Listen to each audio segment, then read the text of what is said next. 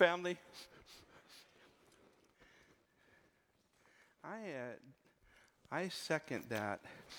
I am grateful for every veteran, everyone who has served our country that way. I want to say thank you. Thank you. We are um, taking a look at Bible prophecy. Now, when you talk about Bible prophecy, there's a lot in the Bible that, you know, elements of prophecy. We're talking about end times prophecy. And um, we started this last week, and the reason, well, one of the reasons is because this wonderful book that God has given us, uh, about a third of it, third, actually 30% of the Bible is prophecy. So, I mean, an, an amazing prophecy. Not just general kind of stuff, you know, I think the sun's going to come up tomorrow kind of thing. Detailed in advance in, in ways that the only way you could know is if you lived outside of time and space. It's one of the it's one of the things that the critics of the Bible never talk about. I mean, they'll do, you know, there's there's textual criticism. Some a lot of the criticism is, you know, well, that miracle's impossible. You know, the Bible says this happens, that's just far out, too far out, can't possibly be true. Um, of course, the Bible claims that the one who's doing it is God. So, of course, um, we couldn't do it, but that's the point. But they never go into the arena of Bible prophecy. They never, like, really try to criticize that. Very little criticism of Bible prophecy. And there's a good reason for it. There's not much of an answer. There, there's not much that you can do to discredit when something is predicted hundreds of, of, years in advance, even to you know the detail, even to the dates, and um, and so, I mean, how do you how do you discount that? We're we're in. Uh, we've been looking at uh, elements of the book of Daniel. Daniel is one of the. Well, Daniel is quoted by Jesus um, more than any other prophetic book. And um, Jesus quotes it because Daniel is just, just really presses in on some things that are very detailed. Like, for instance, the 11th chapter of the book of Daniel is about, um, is, uh, there's no chapter, pro- prophetic portion that is more detailed than the 11th chapter of the book of, of Daniel. And, and part of the 11th chapter has already been fulfilled, the part that was supposed to be fulfilled by now. And then, of course, there, there's a section that's, that gives us what's going to happen. The, the section that has already been fulfilled is so detailed and, uh, and, and historically accurate because we have historical record of the battle be, battles between the Medo-Persians and the Grecian Empire and Alexander the Great and all of that, that, that Bible critics look at the 11th chapter of the book of Daniel and they say this it had to have been written after the fact. It was, an, it was a, an addendum. Somebody wrote it and added it to the book of Daniel. And there's no evidence of that. But you have to come to those conclusions. I mean, what do you do with it? It is so accurate, it's, it's impossible for anybody to have predicted it we're talking about detailed descriptions of different wars and who won those wars and who was against who and, and all of that, that, that you have to say the only way that could have been known is that God knew in advance and uh, inspired the writers. That's the kind of stuff that just blows the mind of those who don't want to believe the Bible, so they ignore it. We don't we look at those portions of scriptures and realize that they tell us things in advance, that we have an insight to what's coming down the road and to know it. And the thing about Bible prophecy, um, you know, there are certain things that are just clear, very, very clear. And then there are other things that are more challenging in your understanding. And uh, because of that, some people come to Not, not the ultimate conclusion. The ultimate conclusion, we know how that's going to ha- happen and what Jesus is going to do, and there's some detail. But a lot of the stuff is in between stuff. And so we're, we're kind of figuring out. And um, we have sometimes different opinions on how that stuff might come to pass. And it seems like those things, God has given us information, but the Bible actually tells us that some of those things will not be understood till later on. We'll find out those things as we get closer. And I think that's why right now we're having more of that happen than, than ever before. I think there's a, there's a greater understanding of what's happening because God says they would, it would unfold that way. But the ultimate goal is not so that we can, you know, it, it's not like so that we can go, I was the one that got it right. You know, it's not like someday God is going to say, Well, Rick, how amazing you got it right.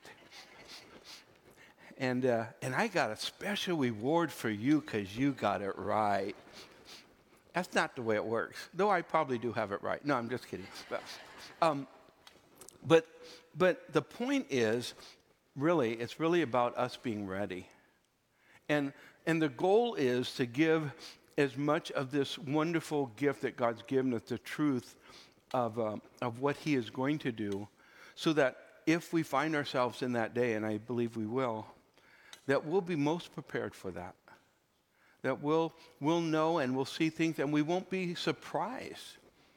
I think that's the biggest deal. Because I think if people are overwhelmingly surprised, I mean overwhelmingly, I think that can be a detriment. That can be very difficult for people in that time. So, whatever time we're in, we've always faced the challenges of life. All of us do. The Bible says man has trouble as the sparks fly upward. Have you noticed sparks still fly upward? Okay, we face troubles.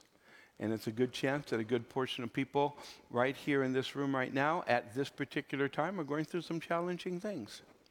I want you to know that it does not surprise God at all the same God who has over and over and over again been able to tell us what's going to happen before it happens, knows what's going to happen to you tomorrow, and knows knew in advance what would happen to you yesterday.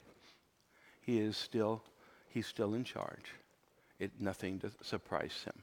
So I want to take you through kind of a road today and and take a look at well, let's start off at looking at where we are in Bible prophecy. Where are we right now at this particular time? And, uh, and to do that, we go to Luke chapter 21. And Jesus is preparing the people for what's coming soon. Not, not, not end time so much. He's telling them about what's happening, and the Jews are going to face tr- great a, a, tremendous amount of trouble and, and tribulation. And um, in fact, the, the temple is going to be destroyed and they're going to be scattered. And uh, as Jesus is telling them, they're about 40 years away, a little less than 40 years away from that event happening. And so he warns them at, the, at this point. It's Luke chapter 21, verse 20. But when you see Jerusalem surrounded by the armies, then know that its desolation is near. Then let those who are in Judea flee to the mountains. Let those who are in the midst of her depart, and let not those who are in the country enter her. For these are the days of vengeance, that all things which are written may be fulfilled. But woe to those who are pregnant and to those who are nursing babies in those days, for there will be a great distress in the land and wrath upon his, this people, and they will fall by the edge of the sword and be led away captive into all nations. And Jerusalem will be trampled by Gentiles until the time of the Gentiles is fulfilled. Now, Jesus was warning them, and actually, some of them took heed. And so, when the army started to come and Titus was surrounding the city and eventually would destroy the city and the temple, many of them got away because they knew what Jesus had said and, and it was passed down to them. And they did, but many did not. Most were not believers. And at that point, they got caught in the middle of that, and uh, there was tremendous destruction. But I want you to notice this last phrase there. It says, And Jerusalem will be trampled by Gentiles until the time of the Gentiles are fulfilled. Now, what is that? Well, it means that the time of the Gentiles is the time in which Jerusalem will not be in con- full control of the Jewish people. That they no longer will have control of Jerusalem or the temple. If you think about it this way, when Jesus was saying that, um, before Titus even came in, the Roman Empire still overruled Israel. But one place they didn't rule was the Temple Mount, where the temple was. They were in control, right? So, is it that Jerusalem just needs to be free, or is it also important that the Temple Mount is free? And I would say the Temple Mount. I do not believe, I still believe that we are in the time of the Gentiles. That has not ended. And it won't end until the Temple Mount is under control of the Jews. Right now, the Temple Mount is guarded by the Jordanian Guard. The Jordanian Guard sees the Temple Mount. Now, the, the, Jewish Guard is starting to come in, and we're seeing a, a shift happening in Israel. And that's an important thing that we see starting to happen because eventually Israel has to take over the Temple Mount again. And until that time happens, and it might not happen until Jesus actually comes back, and that the time of the Gentiles might go until that time. But I believe that still we're still in the time of the Gentiles. Now I want to show you a chart. It's not detailed at all, and some of you go, Rick, that is so basic, but um, it is what it is. And uh, I'm going to use my trusty pointer. And this might drive you crazy, I'm telling you in advance. Um, but what we have here is what's referred to oftentimes as Daniel's 70th week. Let, don't let the word week confuse you. It just means seven. So it's Daniel's 70, 70 year period. It's a seven year period of the 70 seven year periods, the 490 years. It's at the end. It's the final time, called the tribulation period. When we refer to the tribulation period, most people are referring to this seven year period that is coming. And so we're in this period before this time here, and we're in the time of the time of the Gentiles. Now, Israel um, was scattered. And they've been scattered um, for almost 2,000 years. And we know in the uh, late uh, 1930s, er, early 40s, Jews started coming to, to Israel, coming to the land, the promised land. It was desert. I have actual, I actually have photos from back in those times, black and, black and whites, and they were, it was desert. There was nothing. There were, there were no houses around the Temple Mount. It was, you, you could just see, um, you know, uh, sheep herders and, and all of that. And it was just desolate. And there were people that lived outside in Jerusalem, outside area. And um, in fact, Pastor Paul, his dad, actually lived in Jerusalem during the time bef- during that time, and uh, and and uh, actually lost his home um, uh, during that time when they came uh, and uh, the, the Israel became a nation. They took properties and lands and houses and so forth. And um, so, uh, which is kind of amazing. He was a, he's a, a believer, the follower of Jesus, and, um, and has no, had no animosity toward those who came and took his home. Uh, wonderful man of God, his, uh, his father was. But um, anyhow, we're so in this area here is where we are. And we're anticipating uh, something happening. And that, the start of the tribulation period. And it, I can show you where it starts in Daniel chapter 9, verse 27. And, it, and Daniel is, is uh, looking to this time, and he makes this statement. Then he, And the he here, if you circle it, and in context, I'm just telling you, the he here is what is referred to as the Antichrist. He is the one who is coming, who um, um, will lead an army against Israel in the final days. And he will have great authority and power and be followed by millions. Um, he, um, I, sh- should, I should say billions, more than millions for sure millions. But um, he, if you go back to the to this here, to right here, it says that he shall confirm a covenant in one for one week. Now, um, the ESV says he shall make a strong covenant with many for one week, or make make a covenant. So, the the making of a covenant is, is some say confirm. That means that there would be a covenant already made, and he just confirms it. Other translation says he makes a covenant. I, I, I tend to hold that one more. That he makes a covenant with Israel. Now, we don't know all the details of that covenant. It seems like it's a covenant of peace by one who has power and authority already.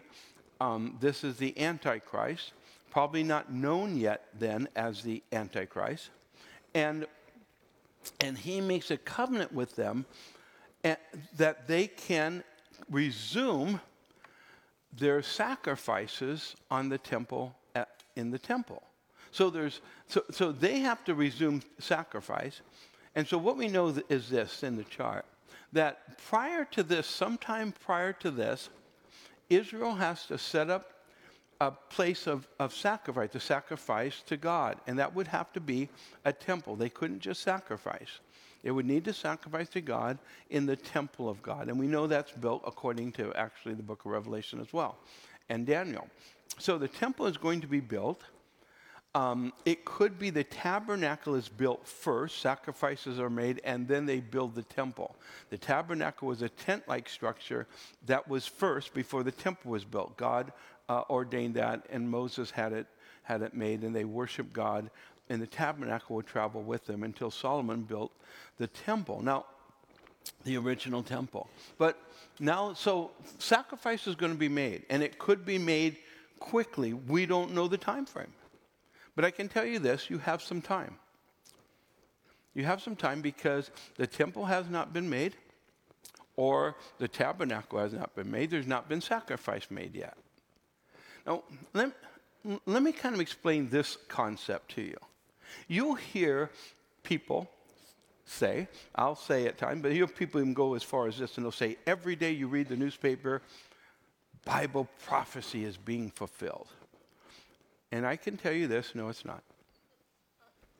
Not every day. There are things, see, what we do is we go, there are certain things that are Bible prophecy. Bible says this is good. This covenant is, good, it's Bible prophecy. If you saw this covenant filled out, you know, and, and this covenant was made, you'd go, that was Bible prophecy fulfilled, right?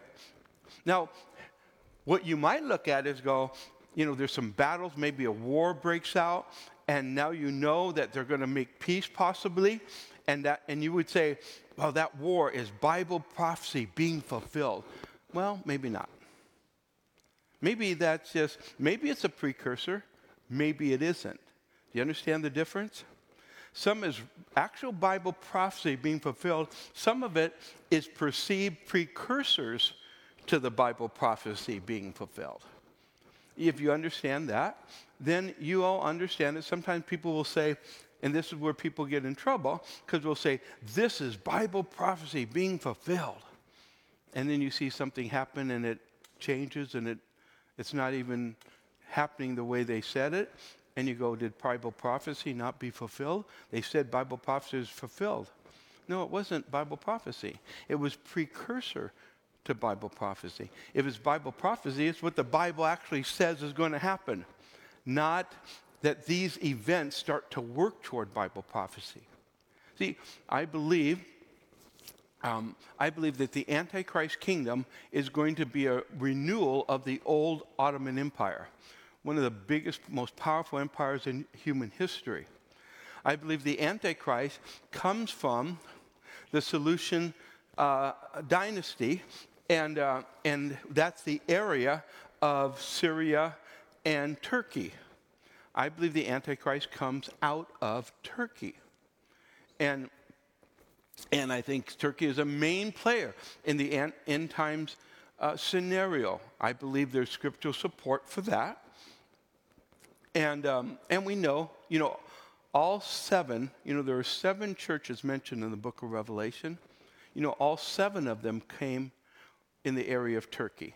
All, all seven of those, uh, those uh, churches in the book of Revelation were in Turkey.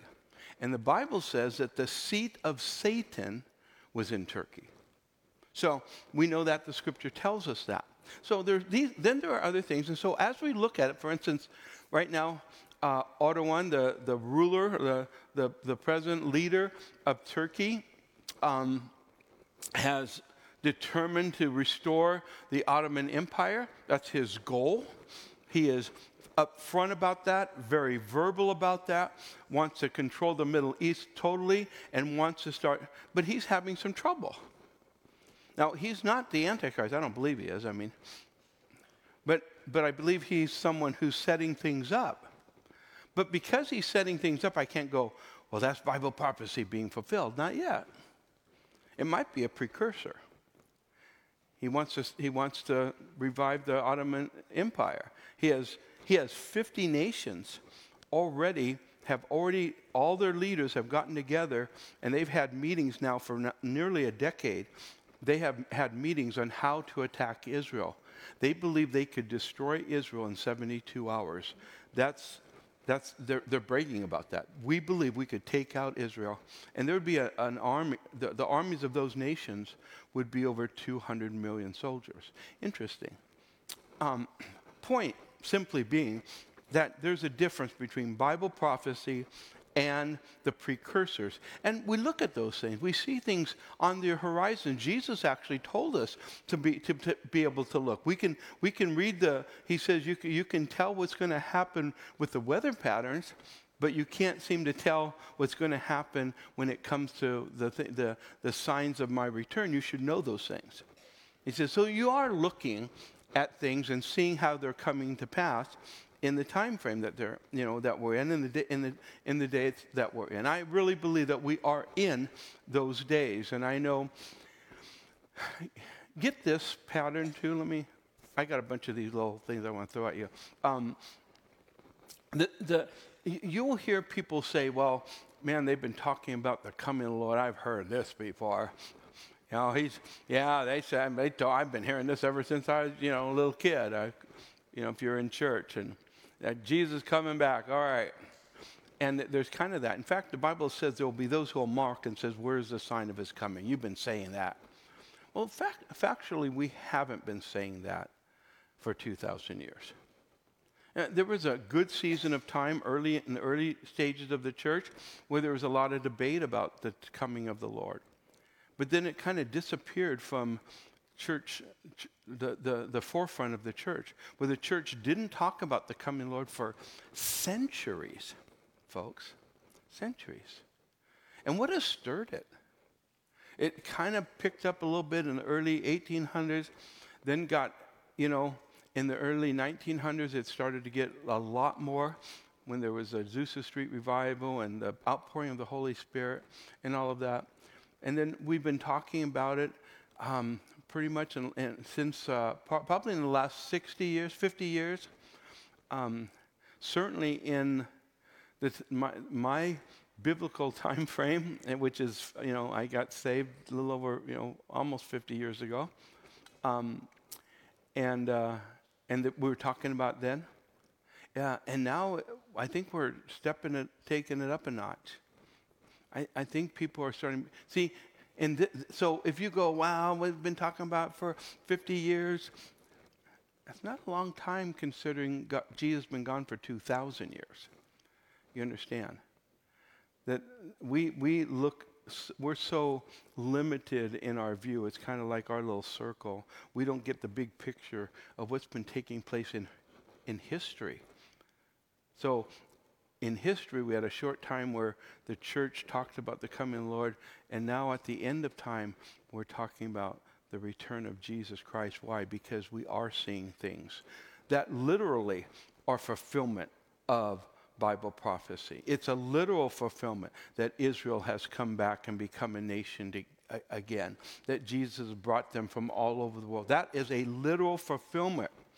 And so, um, he, he go, going back to Daniel 9:27, it says he's going to confirm a covenant, and in the middle of, of the week he shall bring an end of sacrifice and um, an offering. So let's go back to where we are, so I can point my little pointer and drive you crazy.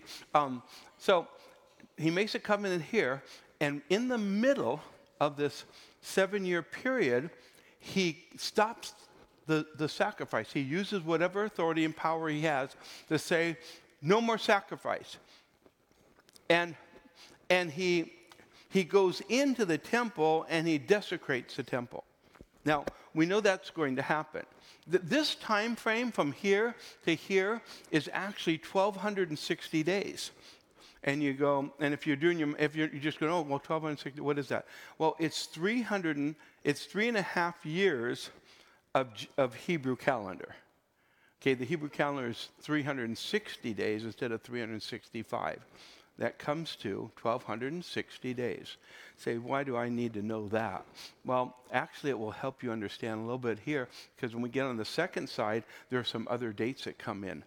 And, and so the middle, though, of this week time frame is three and a half years or three, uh, 1,260 days. And um, and the, the scripture also says something else happens uniquely right here, right in the middle. Satan, who is up in heaven somewhere, right, is cast out. Listen to what it says here in, um, in, in chapter 12 of Revelation. Therefore rejoice, O heavens, and you who dwell in them. Woe to the inhabitants of the earth and the sea, for the devil has come down to you having great wrath because he knows that his time is short.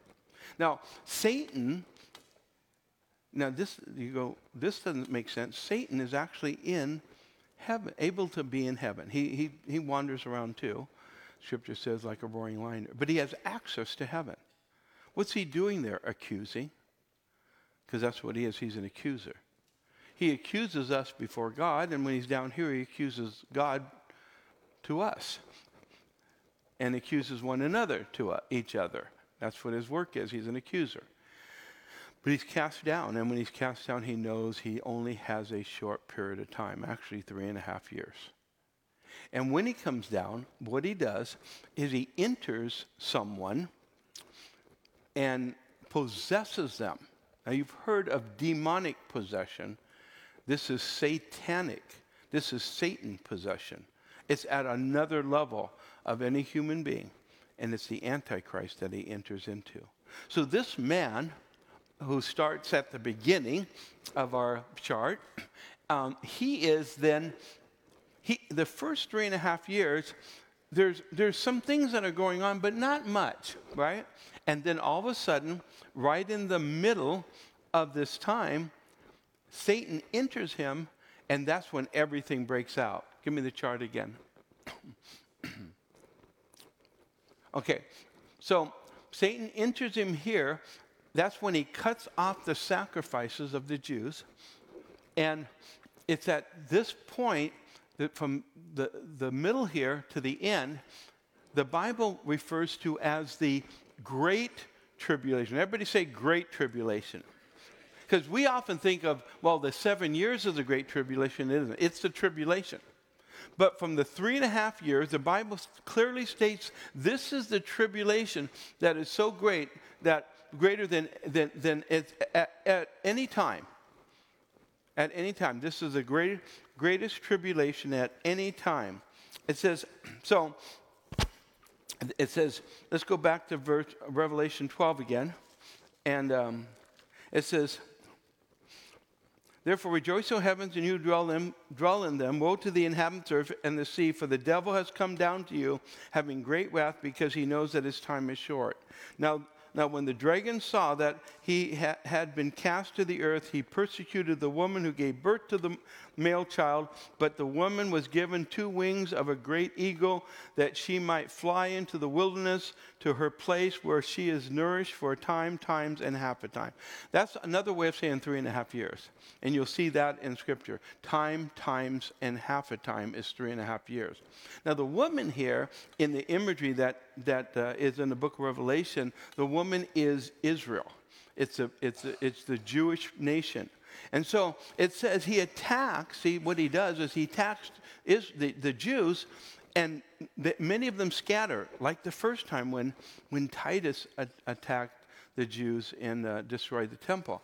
He attacks the Jews, and they scatter. And it says they go to the wilderness. Now, Isaiah 19 says that Egypt will actually be the protector of the Jews during this time. And this is so understand. Uh, Egyptian Christians, you know, and there are many of them actually. There are quite a few Christ, Egyptian Christ, Christians who um, they are actually. Th- this is something that's happening in the church in Egypt right now. They're actually building places to hide Jews. It's kind of like Corrie ten Boom's, you know, um, hiding place where she, in, in, her story, of course, in Nazi Germany, where they hung, they, they, uh, they hid Jews and they would do different things in places in their homes to make hiding places for the Jews. There are Egyptian Christians right now in anticipation of this happening who are now making places for the Jews to hide them. And uh, we know that the wilderness also is, there's other places that that might also represent as they go out. And some people have said that the place of Petra and so forth. But it doesn't actually say that. So it, the, there, there's, uh, they go into the wilderness. And, and this, is, um, this is part of the story. The Antichrist, um, he's going to blaspheme God. That's what he does. Um, he blasphemes the God of heaven and declares himself to be God himself. Um, the scripture says in Revelation 3:13, he performs great signs so that that he even makes fire come down from heaven on earth in the, in the sight of men. He's given tremendous authority, tremendous power by uh, Satan himself. And so he operates in a supernatural realm, so much so that the Bible says there is a great falling away. Jesus talked about this. He talked about it. Um, Paul talked about this being one of the signs, one of the signs before the coming of the Lord, that there would be the Antichrist would be revealed and that there would be this great falling away. Now, this is me, not, but what, what I believe is that this great falling away happens during this time in the tribulation period um, so that could you um, give me the chart again? I just want to point at something. Um, that, that, that, that during this last three and a half years, when there's great miracles happening, I mean, he's doing tremendous things, and, and the whole purpose is to see, deceive the world to follow after him. God, Satan, Satan has always wanted direct worship, always. And uh, he, he has always wanted what God deserves. And and so, one of the things he's going to ultimately get is in the presence of the Antichrist, he's going to get direct worship. And so, these miracles are being set, and I believe it's this is the time of the great falling away. There's persecution to the church. The, um, there's, there are the, the great plagues that happened during the seven year period mostly and intensifies in the last uh, three and a half years. And because of that, there are those who are not solid and founded. And I really believe this is why I want you to know this is going to happen. I don't know if you'll ever be in the middle of it, but if you are, I want you to know what is going to take place. The Antichrist is going to do great miracles and declare himself eventually to be God. There'll be those who will identify him. There is someone coming named Isa in the, in the Muslim world, but um, Jesus is, is who he is, is supposed to be. He's not Jesus. He is a false Jesus who will declare the world to worship the Antichrist. And people who are ignorant of Scripture, people who are um, not solid, because persecution's coming, and people who tend to go with just the flow. You know, there are a lot of people like that. That if you tell them this is this is the way it works, this is real, this is what this is what you have to do, they'll just go right along with it. They don't they don't they don't you know they don't think for themselves. They go with the crowd, and so there'll be a lot of people will turn that way. They're Christians. The Bible calls it the great falling away. And so during that time, that's what's going to happen. The Antichrist will have, um, he'll have authority, he'll have power over world economy, he'll affect world economy. I don't know that he controls full world economy, um, but he has, he'll have some sort of economic uh, uh, oversight, pull, and influence. That's the biggest thing he's going to have is influence because he really only runs 10 nations. He has a 10 nation confederacy. He doesn't rule the world, but he influences the world tremendously. And you think about this um, he is he's, he's coming out of the Muslim world. He is, um, he is going to be probably, I mean, there's no doubt in my mind that he's going to be a, a Muslim. And because the Muslims are looking for their Mahdi, they're expecting him. In fact, there's more activity right now in the Muslim world. Um, YouTube and other um, uh, other um, communication outlets um, where Muslims are saying they believe the Mahdi is alive. He's he's on the scene and he's ready, and they're just anticipating. He's supposed to come from from uh, Medina and walk to Mecca and when he gets to Mecca, he will be known as the Mahdi, recognized, identified, and then been given the, uh, the authority as the Mahdi. And they're waiting, I'm telling you, the Muslim world is looking for this to happen. And you have 1.2 to 1.5 billion people ready, and that happens, well, that affects every, that affects pretty much every nation. Um, Europe has opened the doors to just millions and millions of Muslims coming in. And um, so they're having problems, actually, um, with the Muslim community there that wants to, you know, wants to do things different than them. And so um, now you have hyper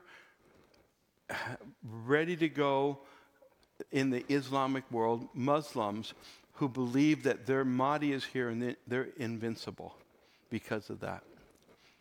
And what, how does that change? Well, it changes the world, even economically.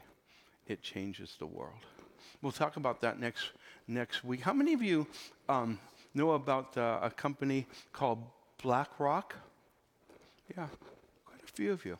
We'll um, we'll kind of enter into what kind of authority and how that plays a role next week a little bit. But anyhow, let's um, in case you don't know, there's a company that all the top 10 companies in the United States, you know, Exxon, Mobil, Apple, top 10, this one company has more um, financial power than all those companies together.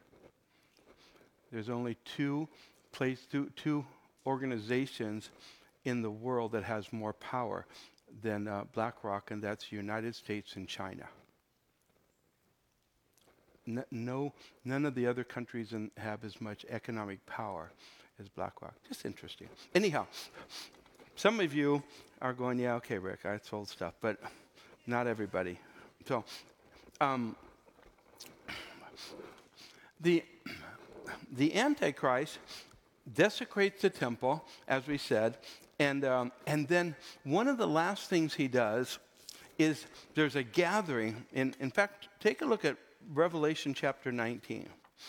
It says, And I saw the beasts, the kings of the earth, and their armies gathered together to make war against him who sat on the horse and against his army. In other words, this is the end times scenario of what's happening as Jesus is returning. The Antichrist kingdom is coming after Israel, and then they recognize Jesus is coming. Here's the thing they've been taught that the Mahdi will destroy Jesus. The, the real Jesus. They, they, they consider Jesus the Antichrist. It's all turned, right? In the kingdom. It's all set up. It's all ready to go.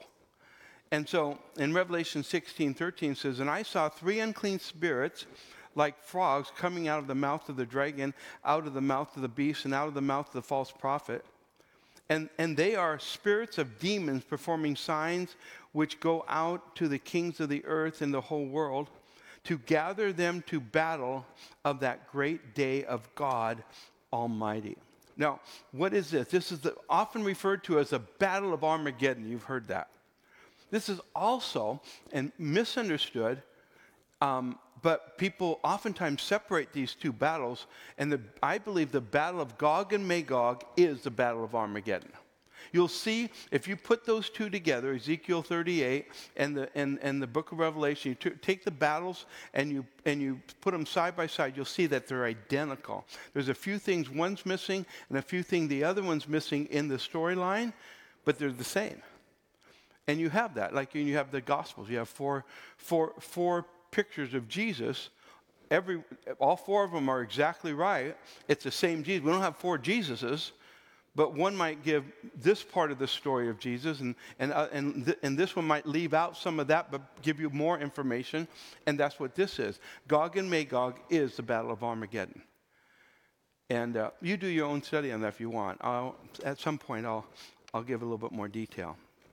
But the Bible tells us that, um, that the Lord, uh, in fact, in, in Ezekiel 38, I'm just going to give you the beginning of this. He says, Now the word of the Lord came to me, saying, Son of man, set your face against Gog and the land of Magog, the prince of, of Rosh, Meshech, and Tubal, and prophesy against them, and say, Thus says the Lord God, Behold, I am against you, Gog, the prince of Rosh, and Meshech, and Tubal, and I will turn you around and put hooks into your jaws and lead you out with all your army and horses and horsemen, all splendid clothes and great company, and bucklers and shields, and all of them ha- hand, hand, handling swords. Now, some of you are going, well, they're going to come with horses and horsemen. It's not much of an army. Remember, he's given them a vision. Um, if he says they're coming with Air Force and, and tanks and he, he wouldn't know what they're talking, he's talking about, right? He, he's speaking in the vernacular of the person receiving the prophecy, but we understand what that means. We understand that when he's talking about the armies coming, they're going to come. They're not coming with horses, they're coming with conventional weaponry. But that was the, that was the, the military of the day, so that was the point, getting the understanding. And the armies that come around come are the armies that are surrounding Israel. Those are the nations that are coming in the battle of Megiddo. And, uh, and then in verse 15 of Revelation 6, it says, And the kings of the earth, the great men, the rich men, the commanders, the mighty men, every slave, every free man, hid themselves in the caves and in the rocks and the mountains, and said to the mountains and rocks, Fall on us, and hide us from the face of him who sits on the throne, and from the wrath of the Lamb.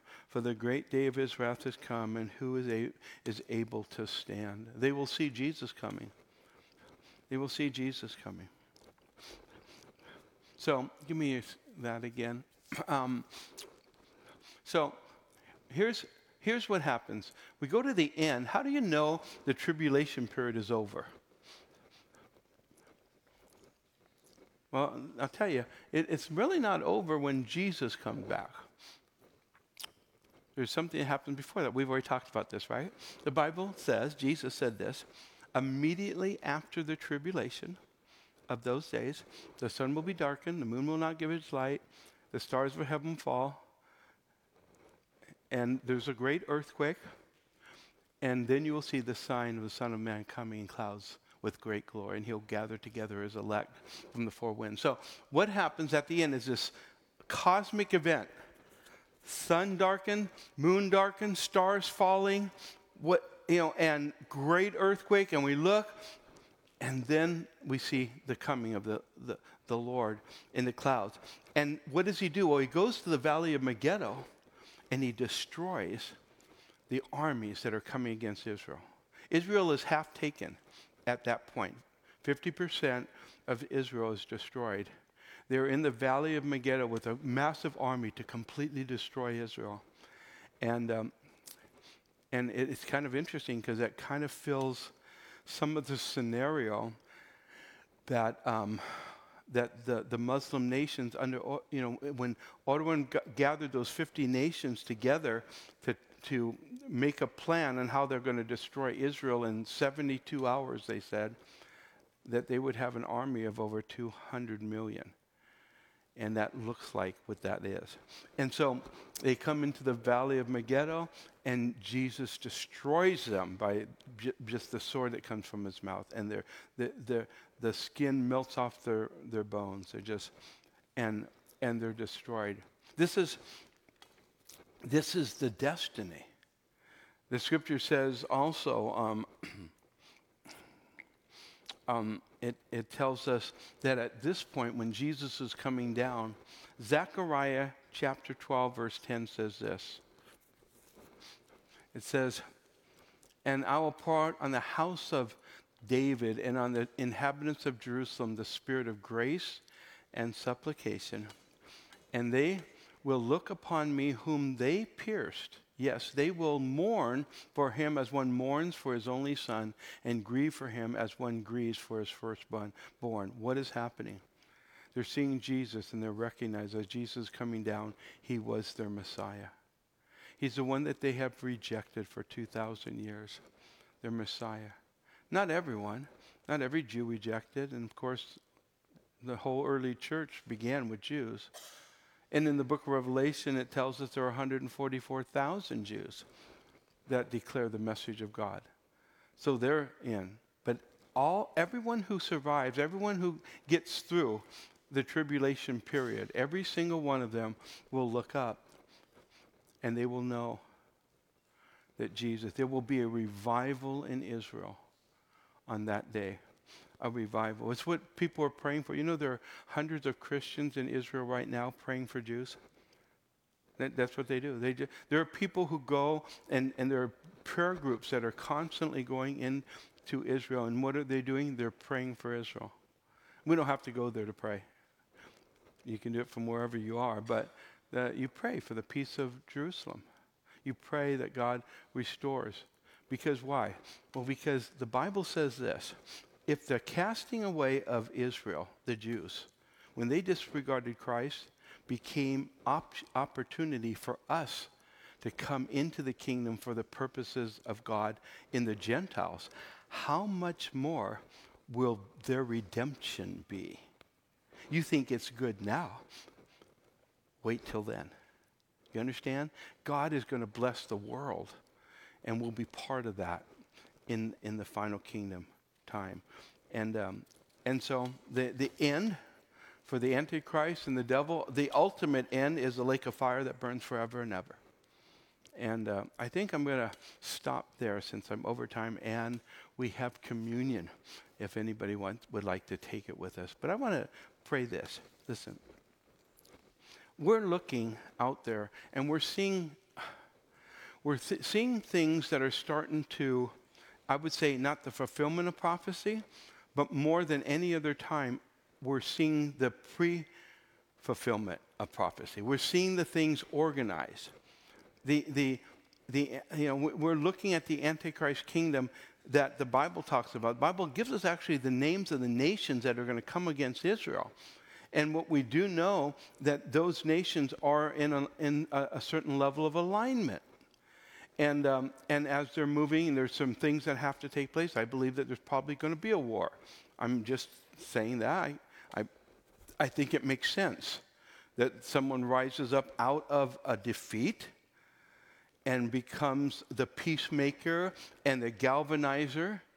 The Antichrist will galvanize, and according to Islam, the Mahdi will unify the Sunni and the Shia.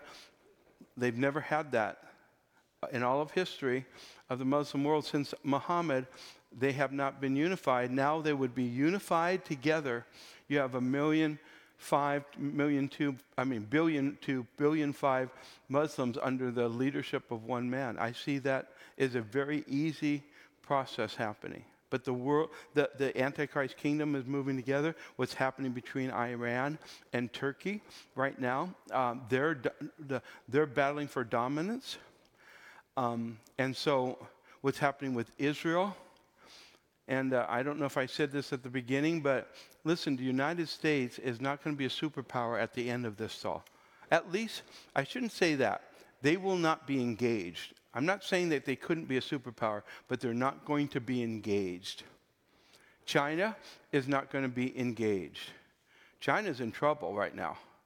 And if you know it, economically, there are, there are economists saying China's not going to pull out of this. They're going to have a collapse. They're, they're, the, the top companies, some of the top companies in China have already gone bankrupt. And we're talking in the billions of dollars.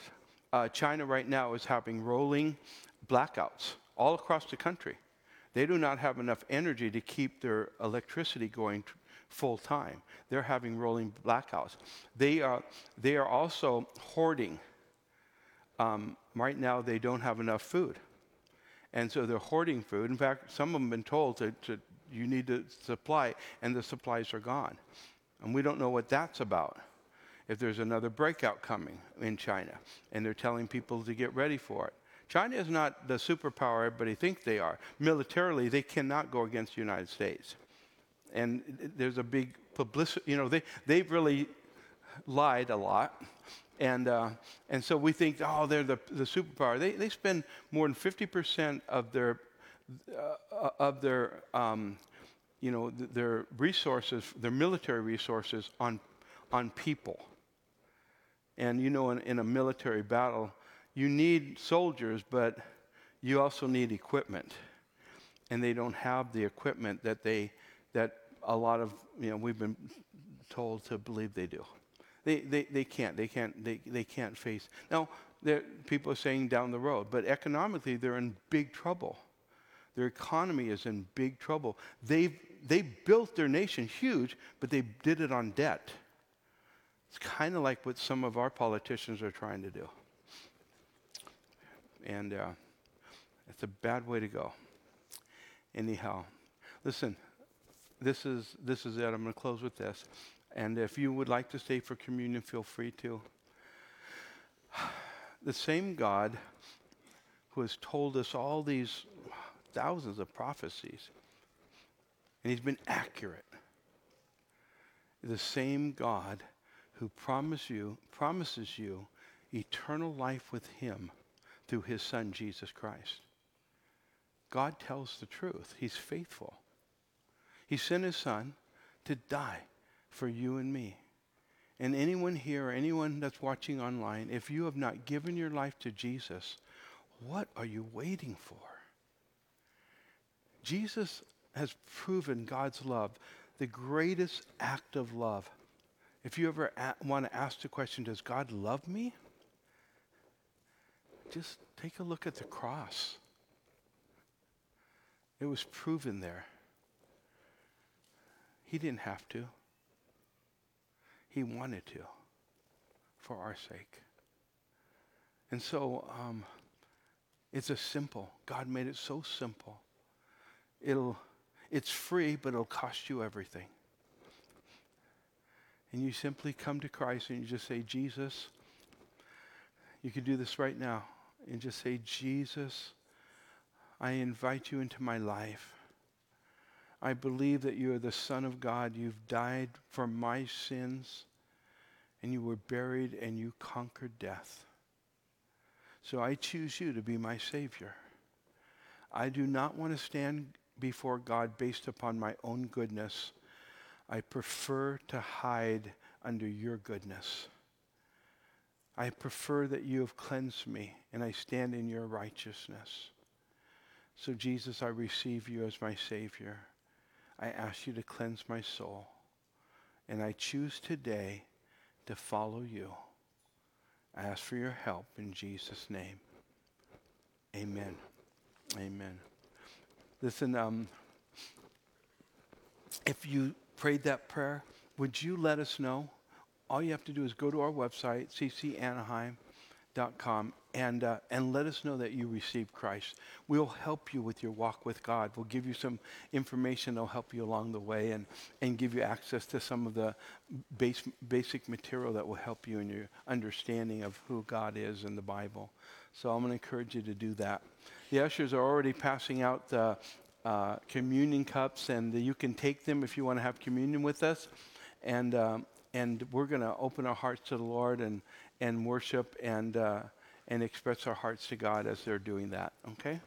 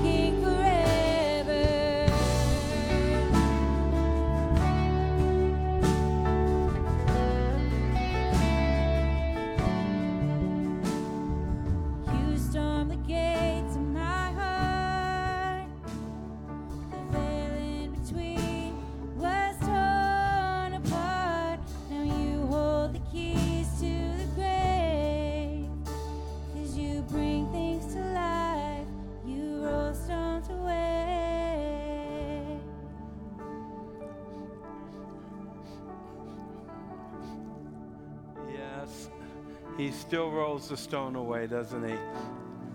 He rolls away stony hearts and gives us hearts of flesh. He makes access to defeat death. That's what this is about.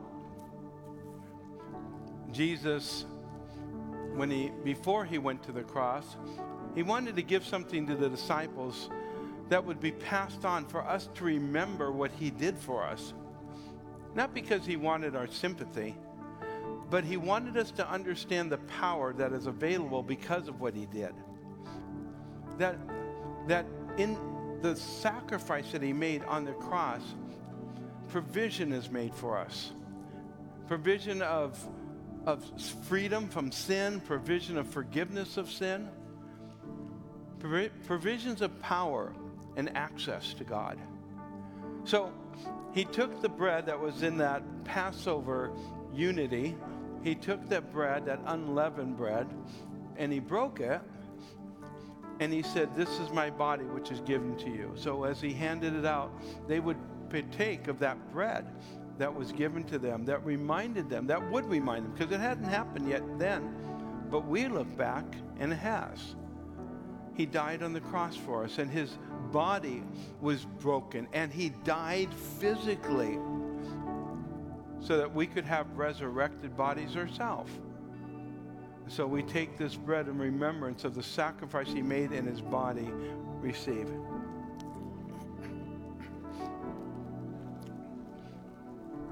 And then he took the cup